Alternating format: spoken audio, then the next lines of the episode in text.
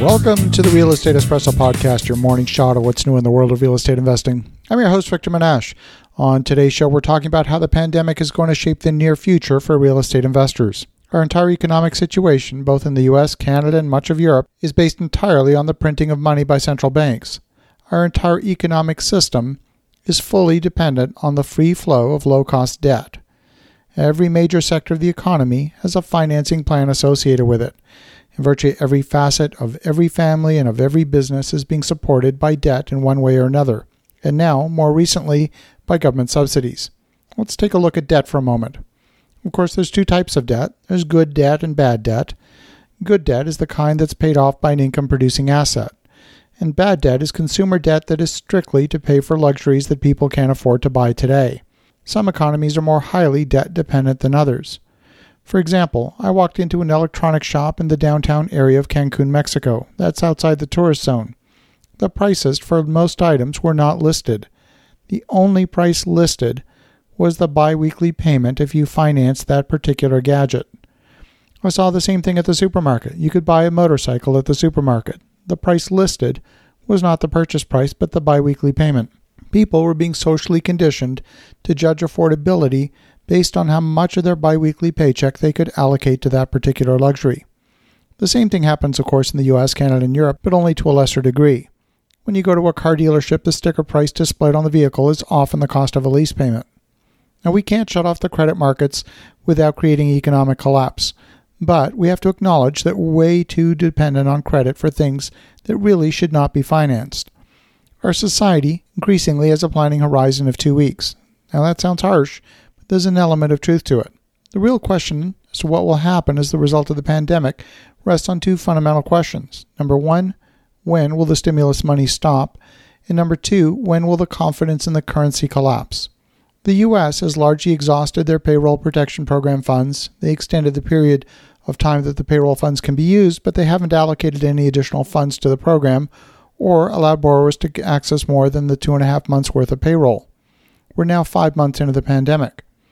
The number of people collecting unemployment benefits started to decline in June, but now it's growing again. The pandemic unemployment benefits in the U S are set to expire at the end of July in less than ten days. There's still more than thirty-two million people collecting unemployment benefits between the regular state-run programs and the pandemic programs. Turning off the taps to the relief money would create mass riots. Now, some states are heavily dependent on tourism and hospitality, like Nevada, where there's about twenty-five percent of the workforce collecting unemployment benefits. Deciding how generous the benefit will continue to be and how long it will last will be among the complicated issues lawmakers will negotiate in the next few days. The next question is whether to give the money to the households or to employers. Now, in Canada, the emergency relief benefit being paid to businesses has been extended to the end of the year. I had a conversation with a restaurant owner this weekend who shared that seventy-five percent of his payroll is being covered by government funding. Now, in April, at the peak of the shutdown, he thought his business was over with. Now, today, he's opened up additional seating outdoors and he can seat one hundred fifty people in his restaurant. He's doing a robust takeout business, the tables are busy, and he's making more money today than in his best months prior to the pandemic. But he also acknowledged that he won't be able to seat one hundred fifty during the winter months, and when the subsidy disappears, he's going to need to reduce his staff by fifty percent. The real test will be when the wage subsidy disappears. What will business look like? The indoor seating will be at reduced table density with social distancing, and it probably won't be sufficient to pay for the overhead or the operations of the restaurant. In the U S, the same story is going to play out across the country. United Airlines and other airlines agreed to no layoffs through the end of September in exchange for receiving billions in federal dollars under the CARES Act. Now, United and some of the other carriers plan to cut thousands of workers across the country on October first when the subsidies run out. United Airlines announced yesterday it plans to lay off more than half of its workforce in San Francisco as part of its widespread cuts on October first. In addition to United's planned cut of six thousand five hundred seventy-three employees in San Francisco, they also plan to lay off one thousand six hundred thirty-four in Los Angeles, one hundred forty-nine in San Diego, and sixty-five in Orange County.